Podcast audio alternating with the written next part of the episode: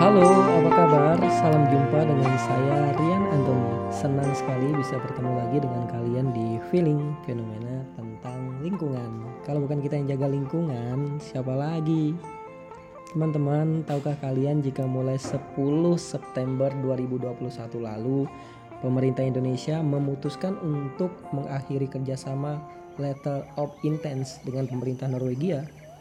Keputusan ini diambil karena tak ada kemajuan konkret dalam implementasi kewajiban pemerintah Norwegia dalam merealisasikan skema pembayaran atas upaya Indonesia dalam mengurangi emisi gas rumah kaca.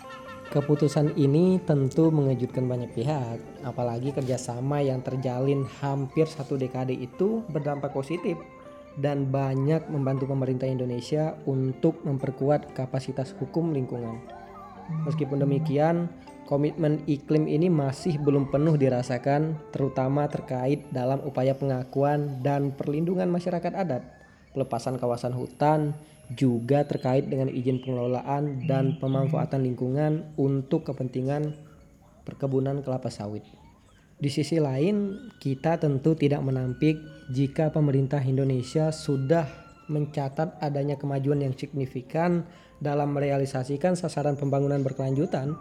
Antara lain capaian itu terlihat dari deforestasi terendah selama 20 tahun pada tahun 2020 lalu yaitu sebesar 115.459 hektar. Juga ada penurunan signifikan luasan kebakaran hutan di Indonesia. Namun istilah penurunan ini perlu juga kita kritisi bersama mengingat fakta di lapangan yang masih memperlihatkan tingginya angka deforestasi dan kebakaran hutan. Keadaan ini jelas terekam dalam berbagai peristiwa alam seperti banjir, tanah longsor, kebakaran hutan, juga kabut asap yang tidak pernah absen di belahan wilayah Indonesia. Bisa jadi kemajuan itu adalah klaim sepihak mengingat Indonesia memiliki hutan hujan tropis ketiga terbesar di dunia setelah Brazil dan Republik Demokratik Kongo. Hutan hujan tropis hampir 100 juta hektar ini tentu menyimpan banyak emisi CO2 guna menekan perubahan iklim dunia. Di sisi lain, pemerintah Indonesia melalui Kementerian Luar Negeri Indonesia mengatakan bahwa pemutusan kerjasama ini tidak akan berpengaruh sama sekali terhadap komitmen Indonesia dalam mengurangi emisi gas rumah kaca.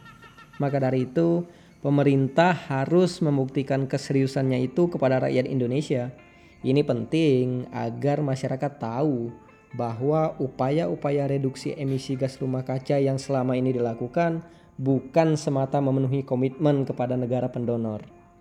Teman-teman semua, informasi di atas adalah salah satu upaya perbaikan yang dilakukan oleh pemerintah. Perlu adanya keterlibatan dan pengawasan agar program ini dapat terlaksana. Pemerintah perlu untuk dikritisi agar komitmen ini tidak akan menjadi narasi basi. Mari kita peduli dengan terlibat dalam diskusi dan berbagi narasi di Instagram @rian_antoni. Teman-teman, sekian podcast saya hari ini. Jangan lupa untuk terus mendukung podcast saya ya. Dan sampai jumpa di podcast selanjutnya. Bye bye.